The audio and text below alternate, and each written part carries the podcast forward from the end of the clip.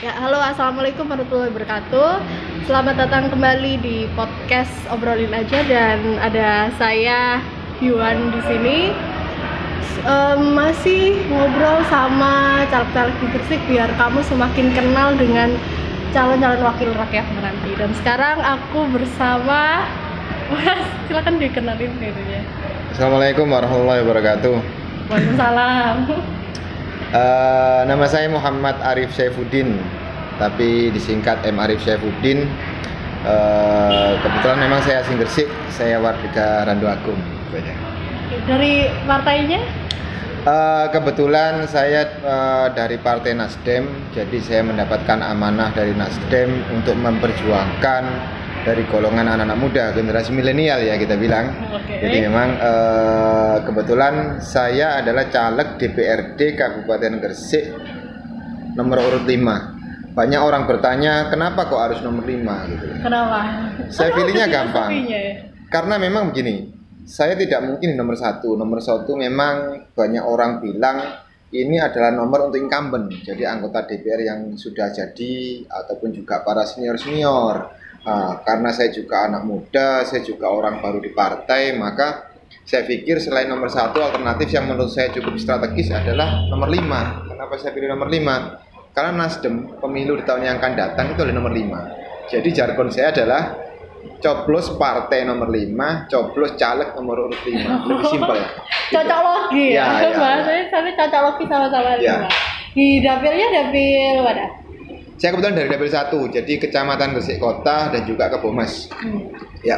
berarti kak kak tantangan ya sebenarnya dapil Gresik Kota Mas kan itu ibaratnya kalau katanya orang sih partai eh partai apa dapil panas kan Ya. rata-rata ketua partai kan Ya. di situ kenapa merasa udah muda terus eh, nomor 5 tapi berani di ini di partai eh di, di dapil yang relatif persaingannya gak ketat tuh Memang banyak orang bilang dapil 1 adalah dapil neraka. ya Jadi memang ini jadi barometer untuk dapil-dapil yang lain.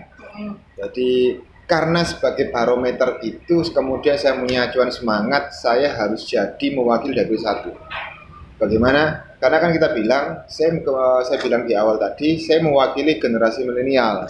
Jadi memang di usia 30 sampai 40-an. Jadi saya bisa yang saya guide juga mulai dari SMA dan lain sebagainya. Lah, kalau kita bilang generasi milenial ini juga banyaknya ada di kota kan gitu kan. Jadi eh, ini adalah bagian daripada kita bilang apa ya strategi partai.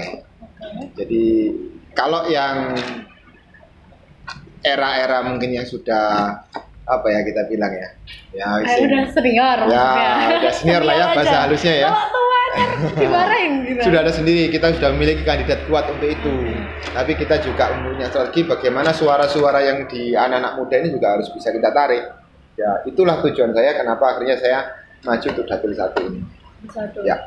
Nah, ambilnya kan Gresik Bomas.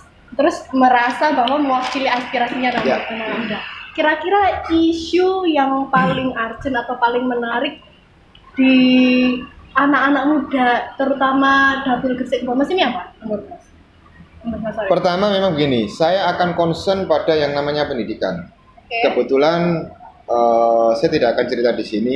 Saya juga berstatus sebagai dosen tetap di salah satu universitas. Oh, Jadi di cuman- mana tuh?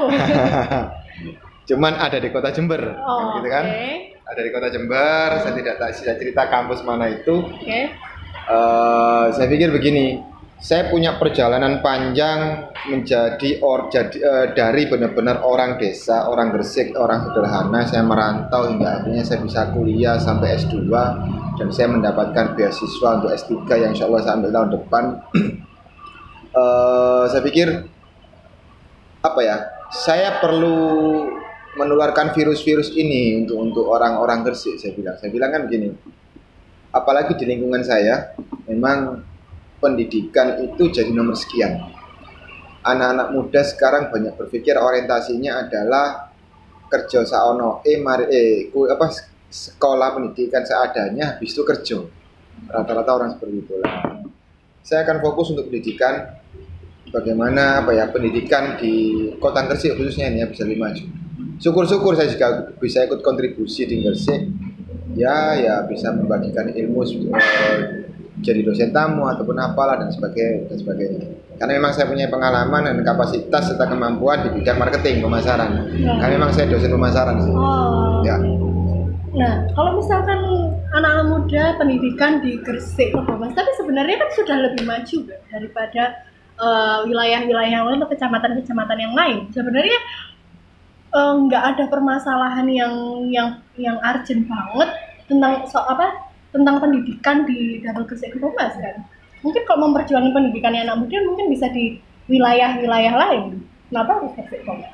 secara program kita bilang Gresik sudah cukup maju mengenai pendidikan Oke. secara program sudah cukup maju Ah, cuman program dan tidak diiringi dengan realisasi ataupun eksekusi yang bagus juga akan percuma dan eksekusi yang bagus ini kan kita bilang kalau dari sisi institusi pendidikan memang sudah cukup bagus.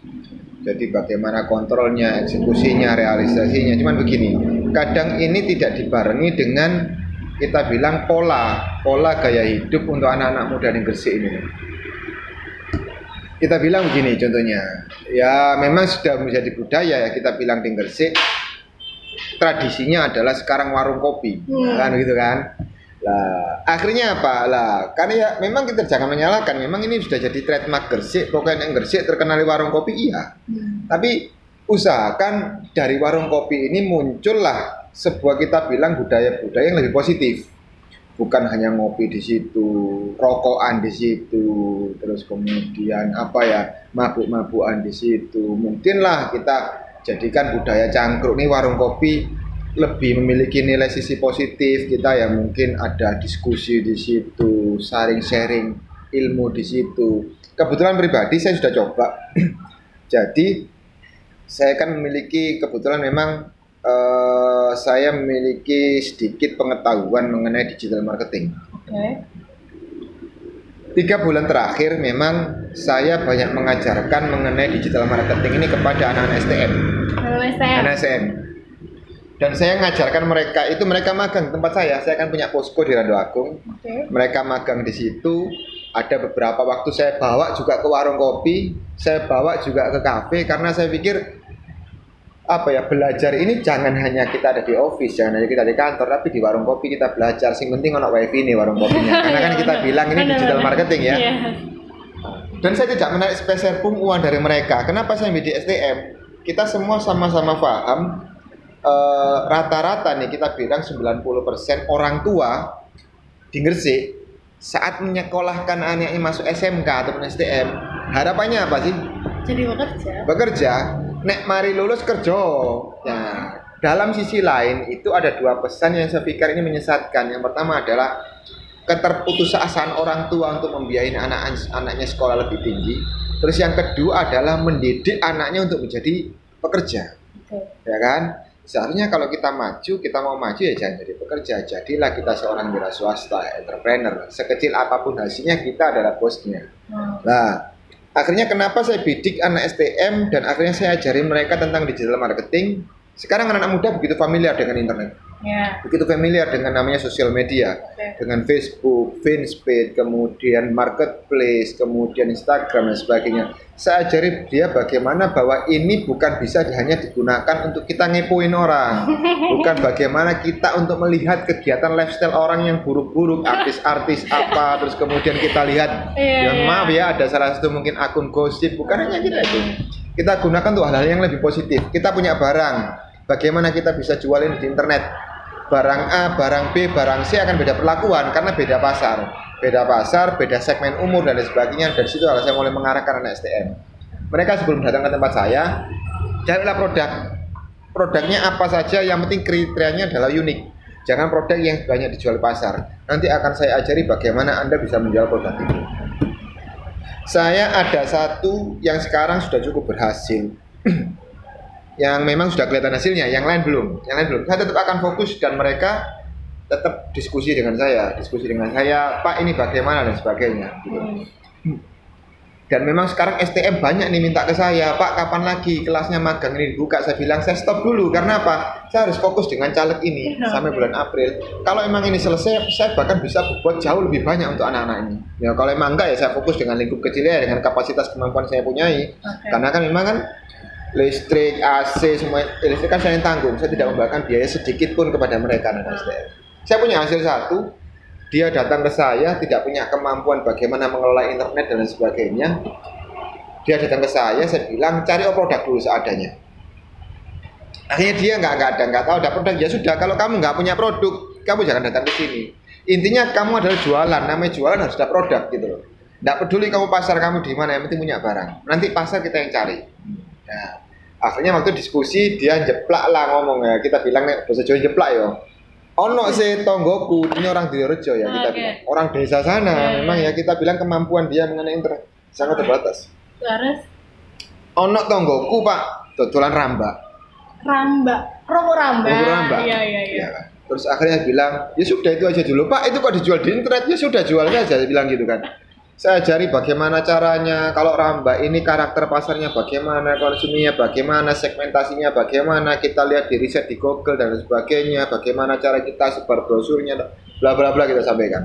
Saya tidak ajari semuanya karena hanya sesuai kemampuan dia. Oh. Saya ajari, kamu tiga bulan balik ke sini sampai progres di tempatmu ini. Ternyata dia tiga bulan datang ke saya, Pak ini menunjukkan SMS dia sebelumnya belum punya HP, hanya punya HP. Akhirnya dia sudah bisa beli HP, alhamdulillah. Dia chatnya di situ, dia dapat pesan dari Malaysia satu ton, dari kemudian dari Cina sekian ton dan sebagainya. Saya pikirlah, saya pikir ini adalah kesuksesan yang luar biasa gitu loh. Apakah saya minta hasil, minta fee? Tidak, tapi bagi saya sudah bangga. Saya sudah bisa menelurkan salah satu orang menjadi seorang entrepreneur muda Hmm. dia tidak punya kemampuan tapi namanya anak muda punya ke- kemampuan untuk apa ya keinginan yang begitu besar dengan dunia internet ya Hmm. itulah yang saya tarik saya manfaatkan Hmm. Nah dari situ akhirnya punya semangat lagi bagaimana STM STM STM ini akhirnya saya tarik magang lah tempat saya kamu bukan magang tapi sekolah lagi tempat saya selama tiga bulan. Kita sadarlah. Kita sadar ataupun tidak banyak anak-anak magang yang kemudian dia masuk di perusahaan dan sebagainya rata-rata jadi juru fotokopi tukang potong mungkin kalau multimedia di percetakan tukang potong ya kan gitu kan. Eman kan kalau emang begitu ya ngapain? Tujuannya lagi-lagi kamu magang untuk jadi pembantu kan begitu kan? Nah inilah. Jadi yang saya pikir bagian daripada kalau saya menjadi anggota dewan nanti oh apa otomatis saya tidak tahu bagaimana programnya tapi yang pasti saya lebih banyak bisa berbuat untuk anak-anak muda-muda ini Tapi kenapa sasarannya STM kan eh, anak SMA juga juga banyak kan maksudnya orang-orang yang orang tua yang lulus SMA ya mungkin bukan kerja Ya. nikah malah. oke Kenapa harus fokusnya ke STM? gini eh, seorang lulusan SMA ya kita bilang secara mayoritas orang STM lebih terbatas dibandingkan orang secara ekonomi ya dibandingkan orang SMA dan walaupun anak-anak SMA ini kalaupun dia memang secara ekonomi dia kemudian tidak mampu untuk melanjutkan kuliah tapi setidaknya dia punya kesempatan untuk kuliah dengan ijazah yang dia miliki. Dibandingkan orang-orang SMK nih kalian nih dia udah jelas dalam sekolahnya itu diajarkan kejuruan. Jadi diharapkannya setelah lulus dia sudah keahliannya ini untuk kerja-kerja dan lain sebagainya. Saya pikir eh, SMK lebih mumpuni, lebih lebih cepat memiliki motivasi untuk bekerja dibandingkan anak SMA. Tapi nggak salah dong kalau misalkan anak SMA ini ingin melanjut ke perguruan tinggi, maksudnya kalau lulus dari sekolah langsung nggak langsung kerja mau kuliah dulu sebenarnya nggak masalah. Nggak masalah. Ada salah satu anak semalam, kebetulan pas semalam, orang tuanya datang ke saya. Dia baru semester 1, kuliah di Malang. Hmm. Terus kemudian Biasanya- sebelumnya sebelumnya pernah unmu. Saya nggak tanya jurusan sih, karena memang dia datang saya pengen belajar mengenai ini. Dia dengar dari orang, dari orang, dari orang begitu dengar. Saya bilang, Pak, eh, bukan saya menolak, toh saya mengajarkan ini semuanya gratis. Kalau mungkin kita lihat, sering kita lihat di Instagram, di Facebook dan lain sebagainya, banyak kan sekarang seminar digital marketing, seminar mengenai internet marketing, semua bayar berapa? Jutaan itu Oh. jutaan. Iya, iya. Ya kan? Tahu aku. Dan saya Tahu gratis mengenai itu kan. Tahu saya gratis bahkan saya tambah bagaimana cara advertising dan lain sebagainya. Nah, kenapa saya menolak mereka anak-anak SM, anak-anak yang sudah kuliah wali semester satu? Setidaknya mereka masih punya masa depan.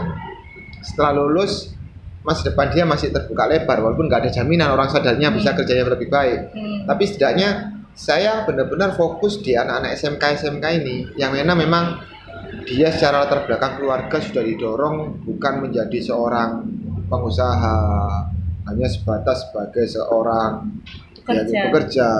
buruh dan sebagainya kan gitu miris sebenarnya anak muda sudah langsung ditanamkan mindset nek mari lulus sekolah kerja gitu miris gitu loh. Iya, miris. iya, iya. karena saya sendiri dari keluarga yang tidak mampu. Saya kuliah dulu sangat ngos-ngosan bahkan memang ya susah kuliah. Saya untuk kuliah S1 dulu sangat susah. Sampai harus jual motor. Terus kemudian kakak saya harus mengalah tidak kuliah karena memang orang tua saya tidak mampu untuk membiayai dua orang harus mengalah salah satu. Karena kan saya dua bersaudara Eh, saya, saya pikir ya sudah saya punya dendam saya harus bisa berbuat lebih untuk banyak orang. Ya memang ternyata di lingkungan orang tua saya dengan orang tua saya memang kerja di salah satu perusahaan BUMN dengan tidak memiliki jabatan hanya sebatas pelaksana lapangan saja tapi bisa menghasilkan seorang anak yang bisa kuliah S2 dan syukur-syukur setelah ini bisa S3 dan itu juga sebuah hal yang luar biasa. Dan tidak bisa ditiru oleh banyak sekelasnya bahkan atasannya daripada orang tua orang tua saya orang tua saya menarik Benar, berarti eh, kalau misalkan kepilih di DPRD berarti fokusnya ke ranah pendidikan ya Ya, saya fokus karena kembali lagi tujuan saya menjadi anggota dewan adalah saya benar-benar ingin meninggalkan sebuah amal jariah di situ. Hmm. Saya pikir kita bekerja bukan hanya orientasinya mengenai uang. Apalagi kita bicara anggota dewan. Anggota dewan itu adalah wakil rakyat. Nah, kalau kita sekarang kita sudah bilang wakil rakyat, berarti kita mewakili rakyat dalam hal apa ya? Kita fokus dalam hal apa? Bukan kita mencari uang dari menjadi wakil rakyat itu adalah yang salah. Banyak orang sekarang menganggap bahwa ini sebagai profesi.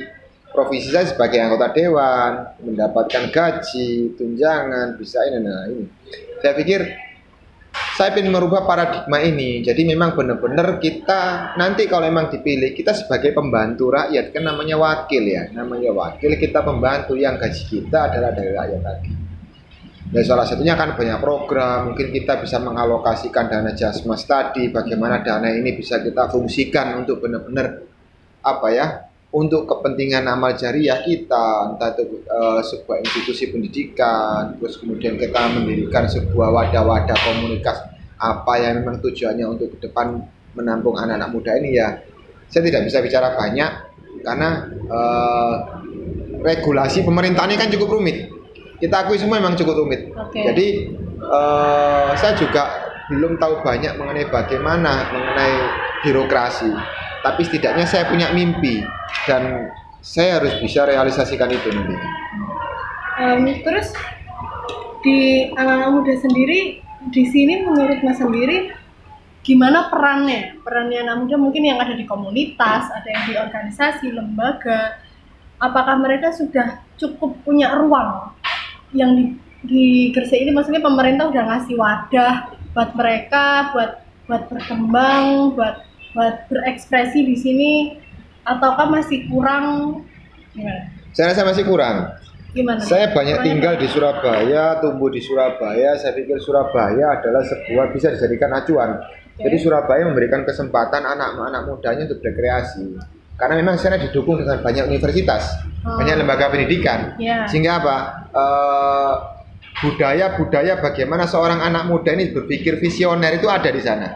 Lah kembali lagi saya kembali lagi sama omongan saya di awal. Kalau Gresik belum, memang kita harus perlu mendorong di sana. Ada satu kampus yang sekarang sudah cukup maju Unmu Gresik ya.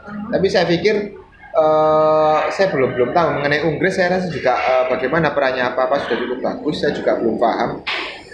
Tapi apa ya? Ini masih terkalahkan dengan budaya cangkruan ini loh.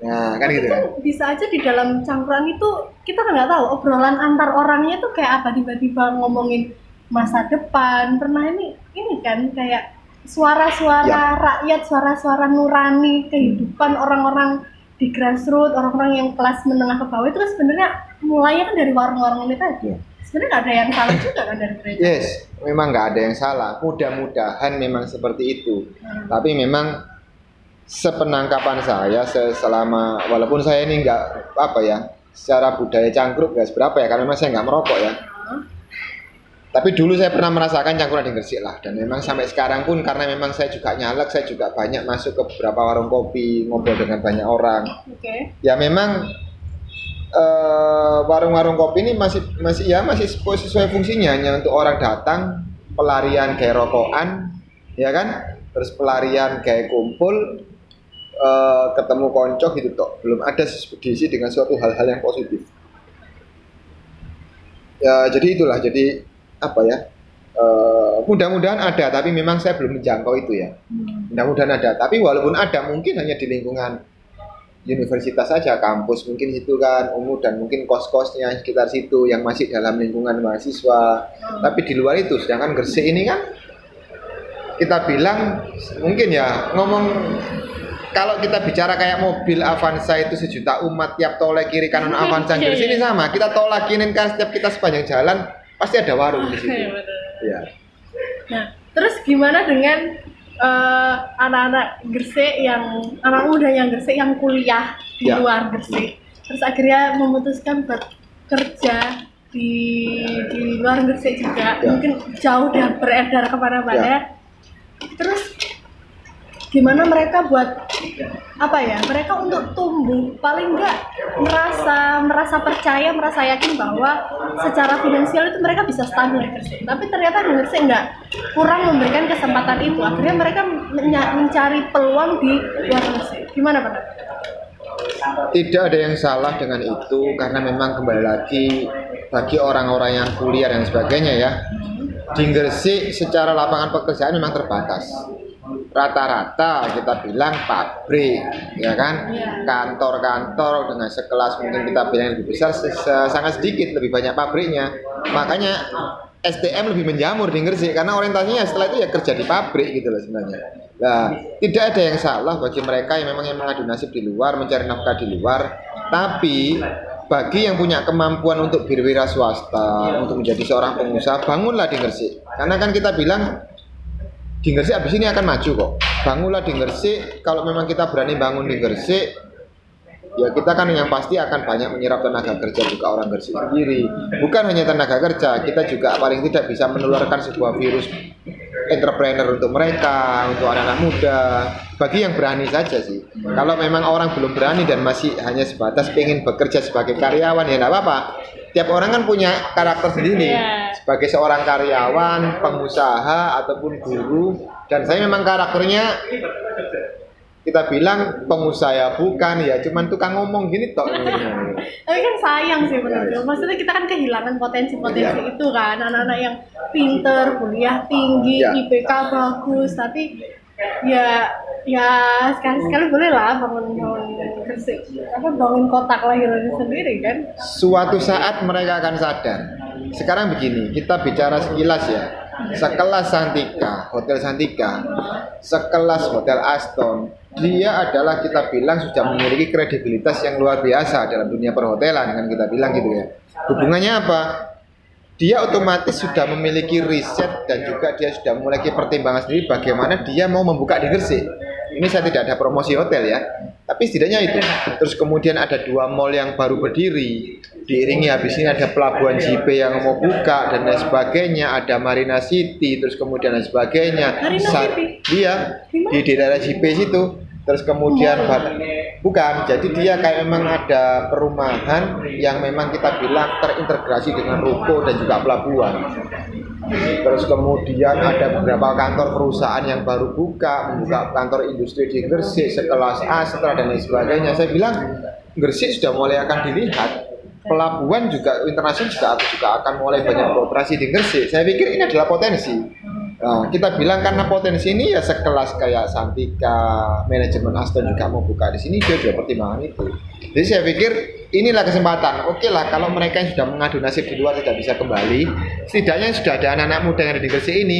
Janganlah kita sia-siakan hanya untuk ngopi, cari-cari waktu kita apa ya sembunyi-sembunyi untuk rokokan gunakan lebih positif ya walaupun tidak tidak ada masalah itu kan masa-masa muda haknya dia tapi setidaknya kadang kita harus berpikir lebih eh, semakin bertambahnya hari semakin bertambahnya tahun persaingannya akan semakin ketat daripada memang potensi industri ini akan dijajah orang-orang luar Gresik untuk belajar untuk mengadu nasib di sini bekerja di Gresik kenapa nggak kita isi dari negara dari dari bangsa kita sendiri dari Gresik sendiri Kayak gitu. Terus eh, gimana potensi Waduh. Gimana potensi anak muda berkembang dengan dunia digital di sini kan? Tadi kan ngomonginnya Ya. tentang pendidikannya, tentang kepemudaannya. Ya. Terus gimana seharusnya pemerintah ini ngasih ngasih ruang ruang digital lah? Maksudnya kita kan juga juga berpacu sama sama zaman kan yang udah Ya. udah makin cepet kan. Nah, gimana eh, perjuangannya biar anak-anak muda ini nggak cuma sebatas nggak cuma sebatas belajar tapi mereka benar-benar benar-benar mampu bersaing di, di internet ini. dunia digital ini kan dunia yang sangat dinamis ya. Hmm. kita bilang setiap detik bisa berubah trennya. Jadi kita juga juga tidak bisa mengandalkan pemerintah 100% mengenai ini. Karena memang pemerintah sudah punya fokus sendiri dan memang juga pemerintah juga menangani ini. Beberapa waktu lalu saya lihat eh, Pemkap Gresik mengadakan training UM, UMKM secara gratis judulnya itu menghadapi persaingan bisnis dunia yang akan depan lah dengan digital. Kalau nggak saya lihat itu. Nah ini kan sebenarnya pemerintah Kabupaten Gresik juga sudah concern ke sana, tapi kan dia tidak bisa fokus. Nah perannya bagaimana? Kita tidak bisa mengharapkan suatu instansi tertentu untuk membantu kita. Yang membantu adalah diri kita sendiri. Kesadaran diri kita, bagaimana memang kita punya keinginan untuk maju, keinginan untuk berkembang, apalagi anak muda. Sebenarnya cukup simpel. Keinginan, kesadaran kita bagaimana membanggakan orang tua. Kita bisa menghasilkan uang sendiri dengan usaha kita sendiri. Nah, terus kita bisa apa? Orang kan berpikir, yo biasa kan gini, kalau kita bicara anak muda ya, yo enak arek iku iso usaha, bapak iso oke, ono duit, modal lah. Saya bicara realistis fakta di lapangan saja.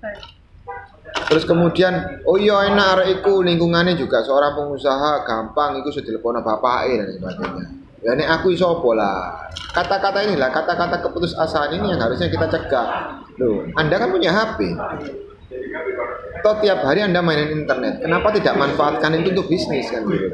Nah, tinggal apa bisnisnya ya itulah yang eh, harus kita latih. Bagaimana kita bisa membaca peluang, apa yang harus bisa kita jual di internet dan lain sebagainya dan semua itu pasti ada caranya Terus mulanya memang menurut saya sendiri, Mas Arif sendiri karakter anak-anak muda di Gresik yang sekarang ya, Ya. yang sekarang entah mungkin anak SMA-nya, SMP-nya, anak Ya. kuliahnya itu kayak gimana? Apakah ya mungkin boleh nyebutin sekitaran umur, terus kuliahnya, terus eh, apa ya tipe belanjanya atau terserah. Menurut Mas Arif sendiri karakternya seperti apa? Itu saya bilang masih agak bingung ya saya untuk untuk untuk kita bilang mengklasifikasikannya agak bingung. Ah, karena saya pribadi pun juga baru ya saya berkata di Gresik baru. Tapi apa ya ya agak susah sih. Tapi pada intinya eh Gresik ini memiliki potensi yang sangat luar biasa baik itu dari SDM-nya jadi generasi mudanya terus kemudian sekarang dari sisi eh demografi dan juga geografis wilayahnya dengan juga eh, potensi industri yang sudah mulai tumbuh harusnya Gresik bisa lebih maju. Makanya cara memajukan sebuah kota, cara memajukan sebuah negara bagaimana? Bagaimana kita bisa memanfaatkan anak muda yang ada di situ. Itulah intinya di situ. Jadi ibarat kata saya juga lupa-lupa ingat ya. Soekarno dulu pernah bilang kan, berikan saya anak muda berapa maka akan kugoncangkan dunia seperti itu. Kenapa? Udah udah banyak banget. Nah. Kenapa? Ya memang fokusnya orang di anak muda karena anak muda ini yang selanjutnya akan menggerakkan roda perekonomian suatu daerah. Ya yang yang tua-tua ini ya ya sudah lah. Kalau selama anak muda ini terus kemudian dia bisa maju lebih awal, kenapa nggak kita kasih kesempatan untuk itu? Supaya apa? Anak muda ini pen- eh, memiliki motivasi yang kuat. Terus dia itu idenya masih liar, idenya masih original. Tidak ada tendensi kepentingan apa pun. Ide-ide kreatifnya itu masih sangat liar, masih banyak. Dan itu yang masih harus kita fasilitasi, kita tampung. Nek, nek omong tua kan wis gak kita berpikir wis ya kita logikanya ya kita realisasi aja kita bilang wis melaku koyo wingi lah. Wis biasa nih ya opo wis ngono ae lah. Kan begitu ya? Iya, iya, iya. Eh, itulah kita bicara itulah Ya wes lah, sa sa ikut. Nah, Ini jelas mau kampanye? Silakan.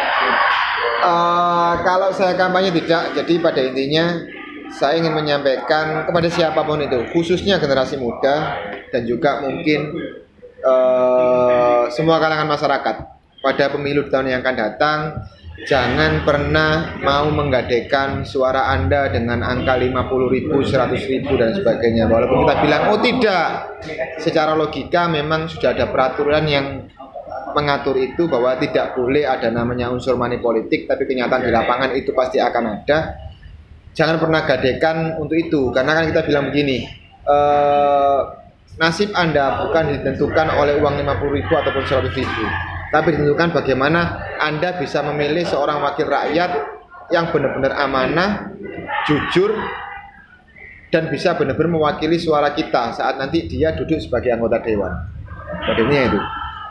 Siapa pun itu yang jadi semua sudah ditakdirkan oleh Allah sudah tertulis di lauhul mahfud. Tapi pada intinya kita masih memiliki peran untuk memilih siapa yang layak memperjuangkan aspirasi kita. Bukan siapa yang memberi uang kita. Intinya di situ. Tapi nggak usah nggak usah nggak harus dipilih nih. enggak Nggak karena gitu. itu masalah hati nanti Oke. pasti Allah yang menggerakkan siapa yang pantas duduk menjadi anggota dewan Oh gitu. Ya. Nggak usah promo-promo Tidak. partainya. Pokoknya cukup kalau emang tidak ada pilihan, belum ada kandidat ya coblos aja partai nomor 5 caleg nomor 5. Itu adalah saya 55. Ah ya Allah. Ini ya, pun prolog ya, monolog. Pembukaannya Ya, ya. Ya. Ya, nggak usah ujung-ujung Ya. Politisi di mana-mana ya. Jawabannya M tapi ke B dulu, ke Ya. B dulu. Kan terkenal bulat dari itu politisi. Beneran Iya. bukan bulat, basa basi. Memang dari- tapi dari itu kita sadari politisi memang ruwet. Gitu, mulai menarik. Oke, makasih Mas. Ya, makasih. Terima kasih semuanya yang udah dengar. Semoga bisa menjadi bahan pertimbangan kamu buat menentukan siapa eh, wakil rakyatmu nanti. Terima kasih.